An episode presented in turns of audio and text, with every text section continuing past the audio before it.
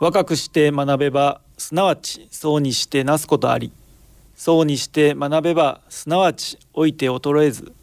老いて学べばすなわち死して朽ちず。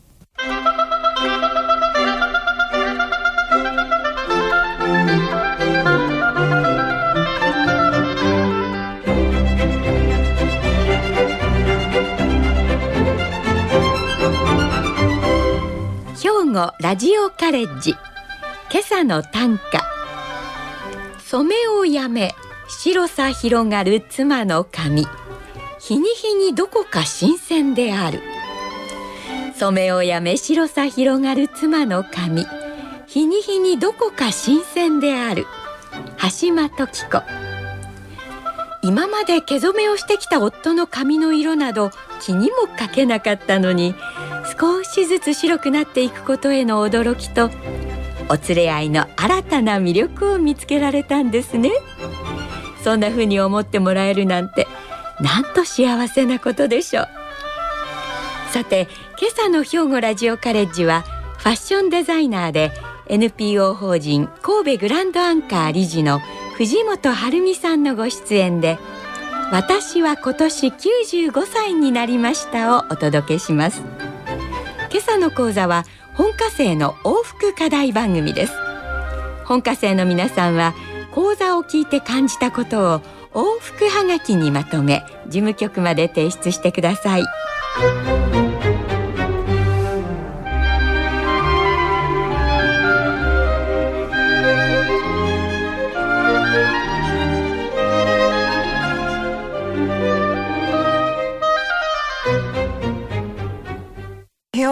ラジオカレッジの皆さんおはようございます。デザイナーの藤本晴美です、えー私はこの会に出るのが2度目で今からちょうど5年前にあの呼んでいただいてお話をしました。それで23年前だと思っていましたら私がちょうど90歳の時にあの呼んでいただいたんでもう5年も経ってるわけなんですね。もう本当にここのとこ1年があっという間に過ぎてしまって、もうびっくりしています。それで今年は3月9日に95歳になりました。で、私は、あの、早生きですので、3月9日ですので、早生きで、大正15年の人と同じ同級生です。それでもうね、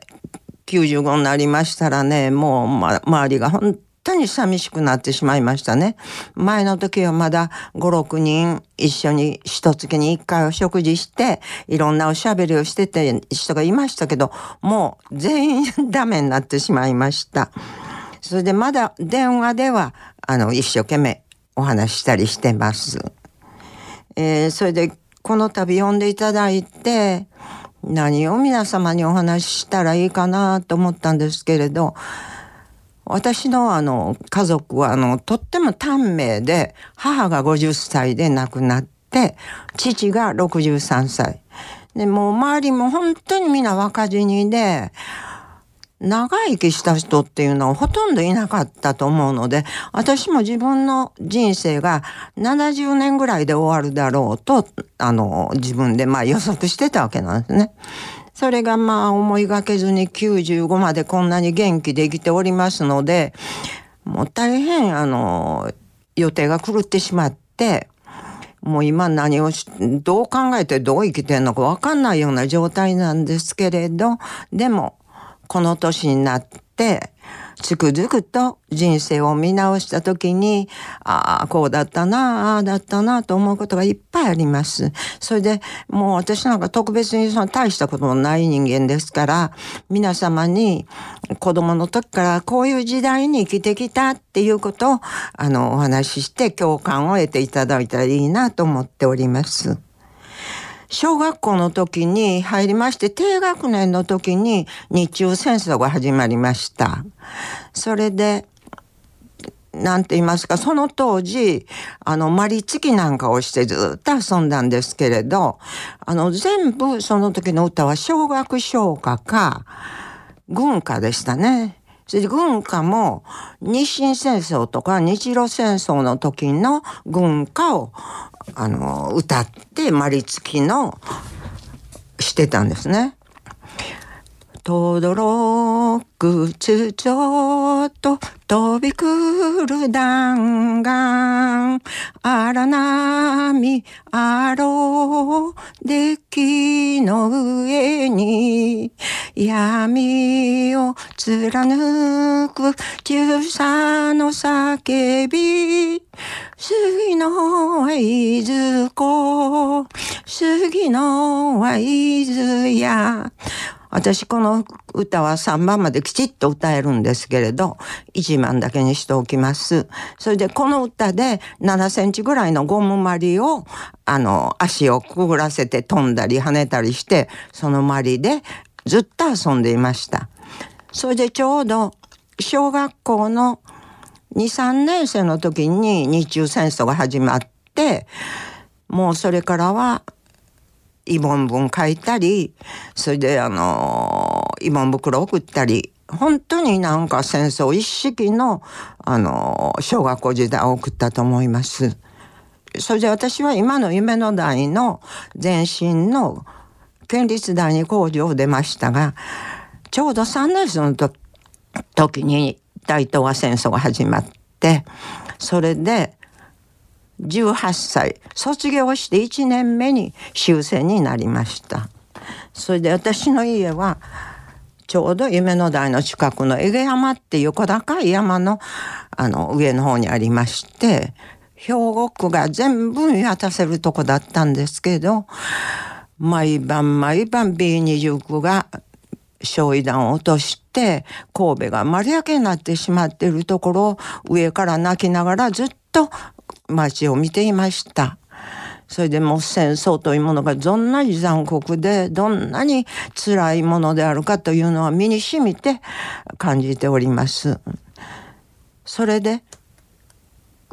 まあその頃のことはいろいろもうあるんですけれどまああのもっといろんな明るいこともお話ししたいので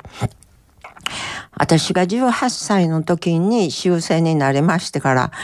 あと1、2年経って東京の文化学院っていうところへ行きまして、美術の勉強に、美術を習いに行ったんですけど、そこの先生がとってもあの院長先生が西村伊作とおっしゃって素晴らしい先生でその先生のお話をずっと私がバイド呼びに聞けたっていうことが私の人生でものすごく役に立って本当に自分の精神の、あの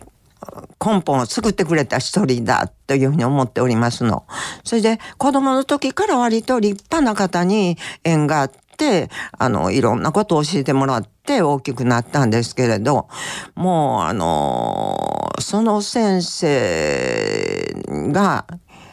まあその当時おっしゃったのは、あの、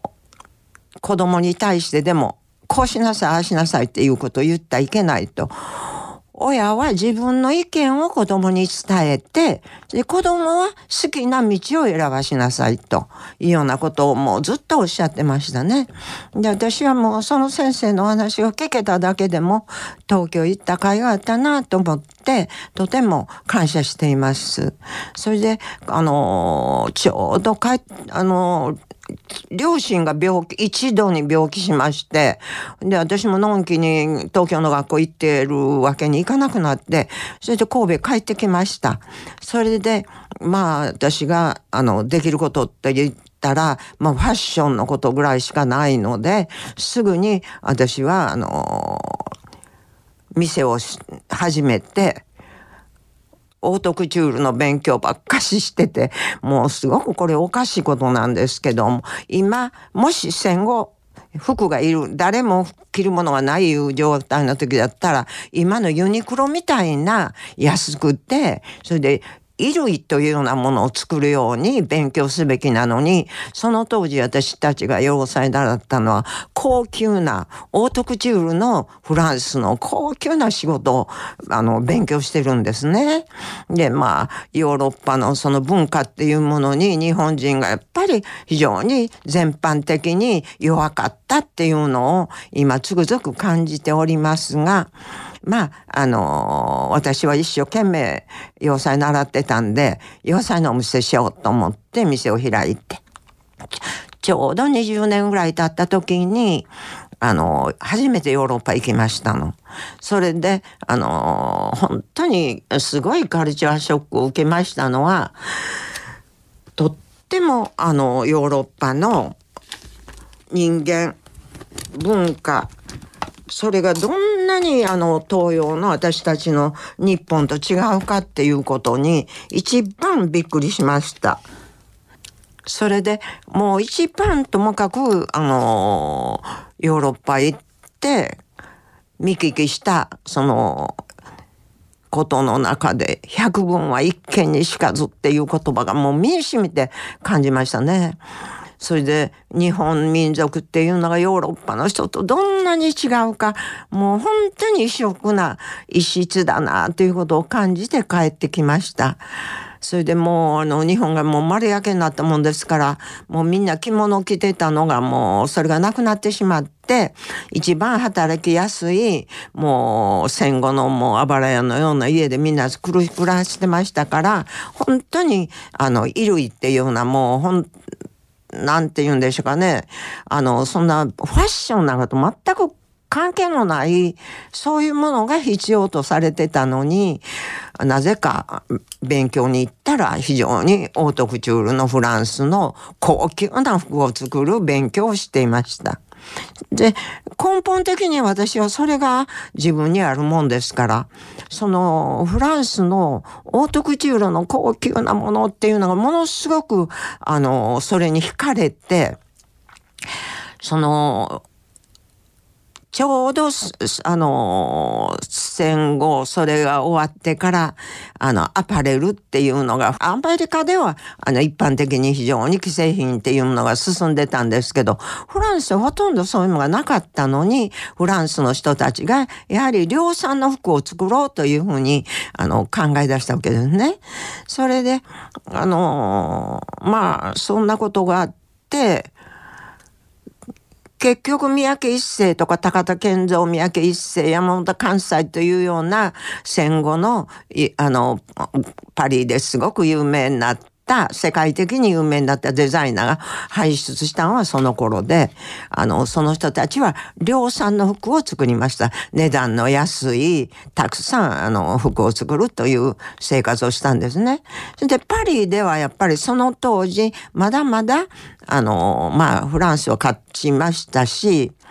あの、オートクチュールの世界っていうのがもうすごく、あの、力があった時で、日本の国にもそういうカルダンとか有名なディオールであるとかいうような賞なんかが持ち込まれてきたわけなんですね。で、私が勉強した頃っていうのは本当に生活が貧しいのにもう途方もないもう自分のあの全然その手の届かないようなすごい階級の人たちの服を作る勉強をしていたように思います。それで私はそれがまた美しい服は好きで、もう憧れて、もう本当に、あの、パリは7月にオートクチュールのショーがあるんですね。それでアパレルのショーっていうのはまた違う月にもう1ヶ月か2ヶ月か後にあの、賞があるんですけれど、もう、本当にパリのオートクチュールの発表の時に、もう、一刻を争うようにしてその発表された服を見たり、その、あの、写真を見たり、本を取って、特別に取り寄せたりして勉強しました。だから私は自分がなんか一番したいことっていうのが何かなと考えた時に私はオートクチュールの服が作るっていうのが自分が一番好きだなっていうのが分かったわけですね。それで今あのつくづく振り返ってみますともう私の周りに私と一緒にスタートして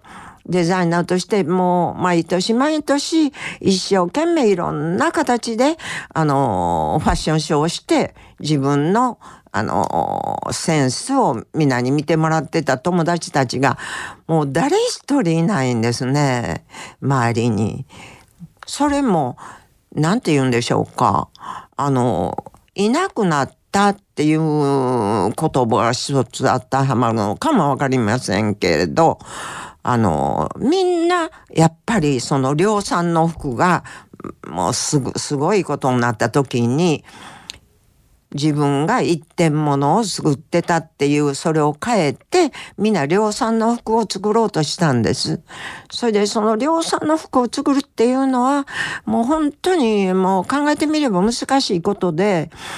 あの、たくさんの人を雇ったり、それで量もたくさん作らないといけないので、お金繰りっていうのが大変な、あの、世界なわけですね。それで、ワールドとか、あの、Java とか、あの、オールスタイルのように男の人がもう畑崎さんや、あの、川上さんやみんなしっかりした男性が、あの、糸、布を使った企業という意味で、あの、頑張って、ああいうふうに成功なさったんですけど、まあ、とてもじゃないけど、デザイナーの女性が、そんな世界に入っても、まあ、成功するということは、よっぽどしっかりした男の人でもがついてない限りは、難しい世界だったんだなと思います。だから、今、まあ、ちょっと私は高齢になりすぎていますが、ここも10年ぐらい前から、あの、服を作ってるっていう、昔服を作ってた人が、今も作ってるっていう人は、ちっとも一人もいません。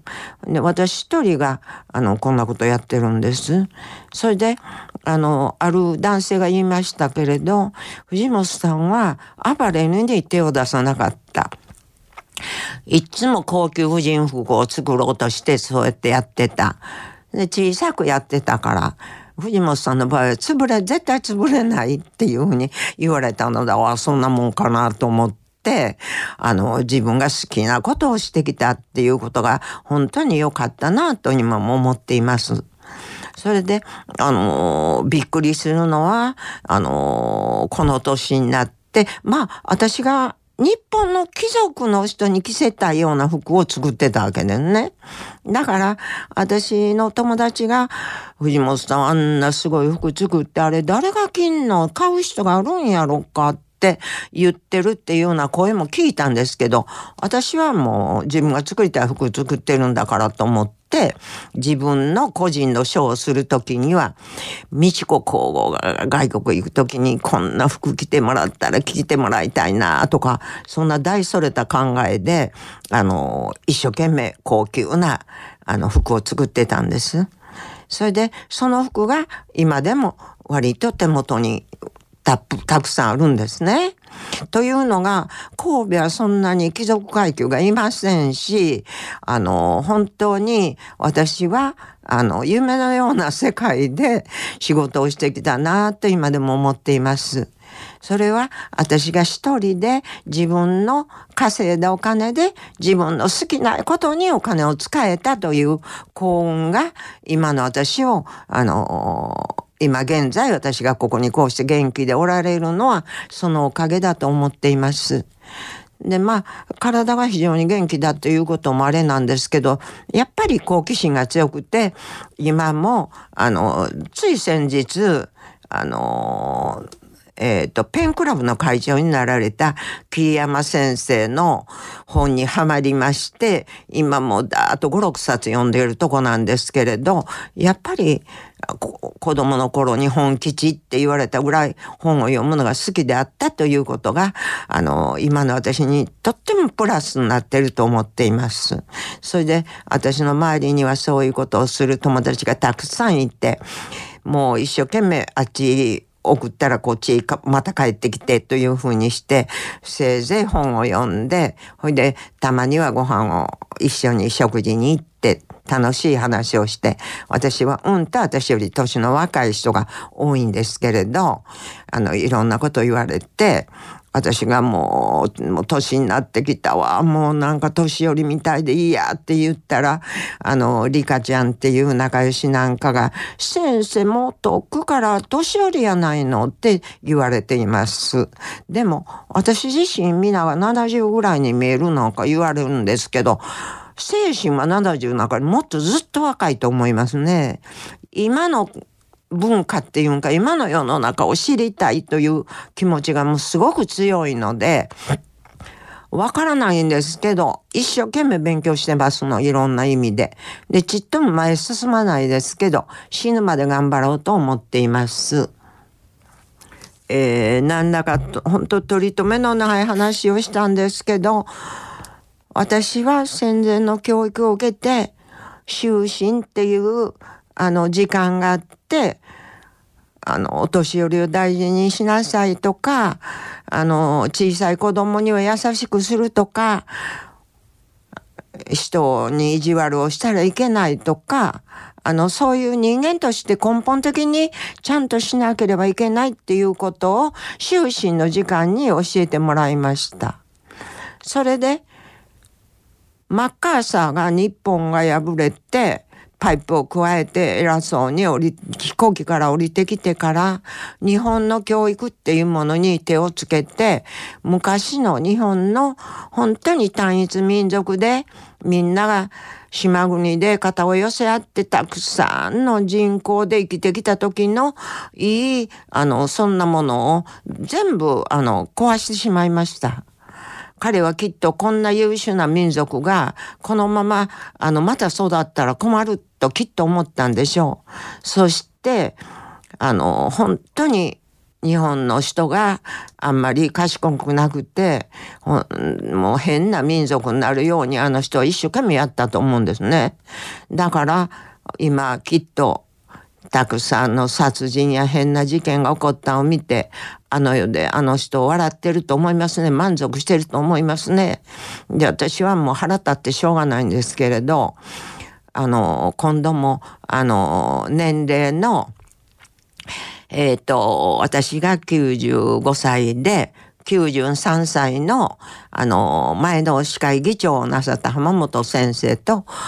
森真珠の専務だったた森さんの奥さんと3人で昭和を語るっていう会をしようと思ってるんですね。で、今の若い人は、あの、年寄りとあんまり話をしてないって言って聞きますので、その人たちに昭和の時代ってこんなんで、近所のおじさんおばさんでもこんなことしたこんなって私たち叱られたりしてたのよっていうようなことを若い子に教えてあげたいなと思ってるんです。もうそんなことを言える時代の人間ももう本当に私たちも明日の日の命は知れないというような年齢になってますので、あの、頑張ってやろうって言って、この度も、あの、もう決めました。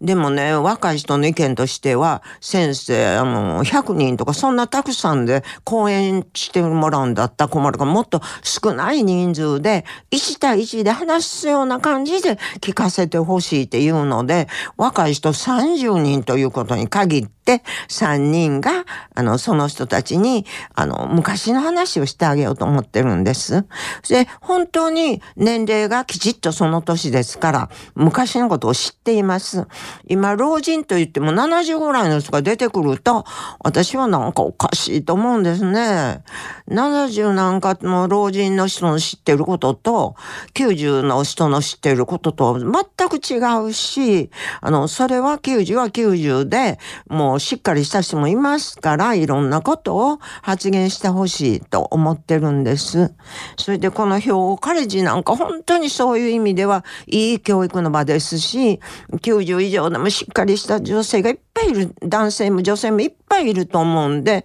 その方たちが出てきて、あの、少しでも日本の、あの、民族が、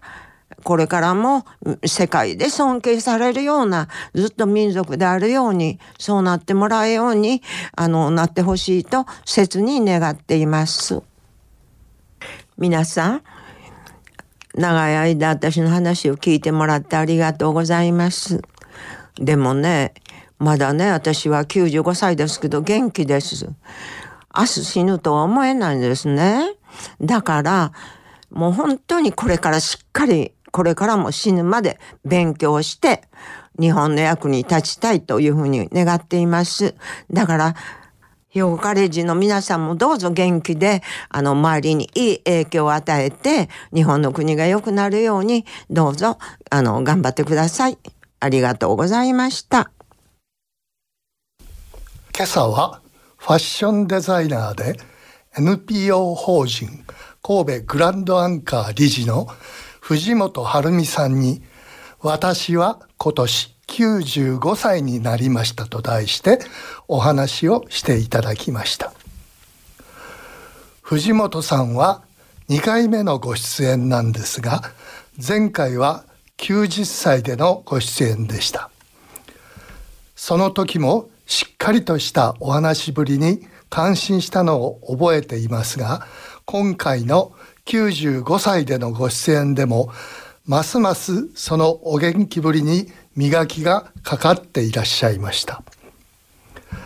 前回のご出演の後もフランスに出かけられさまざまなお仕事と交友関係を深められたとのことでしたが今でも収録のスタジオへはお一人でお越しになり原稿もなしにお話になられます。私自身兵庫ラジオカレッジの仕事をする中私の母親よりも年上の藤本さんを拝見していますとたくさんの勇気をいただきます。また神戸に本社のあるワールドや Java のお話も出てきましたし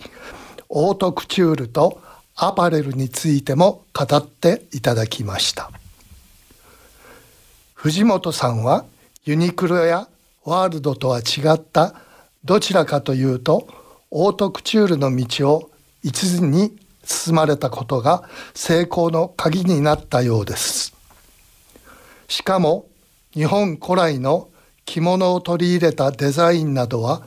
私のような素人の心もハッとさせます。いつまでもいつまでもお元気で活躍されますようにご期待申し上げます。さて来月の9月8日木曜日9日の金曜日の両日令和4年度第2回中央スクーリングを開催いたします。場所は東加古川の稲美野学園大講堂で時間は10時から12時30分です。講師の先生は8日は老舗料亭松野屋四代目女将宇戸野まりえさん。9日は歌手で元シモンズの田中由美さんです。どうぞご参加ください。それでは今朝はこの辺で失礼します。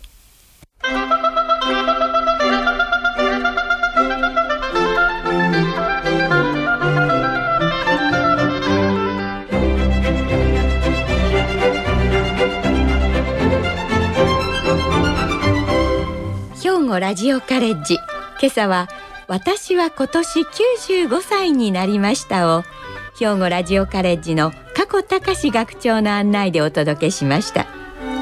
来週は俳人で京都教育大学仏教大学名誉教授坪内年天さんの屋根の上の言葉たちを予定しています。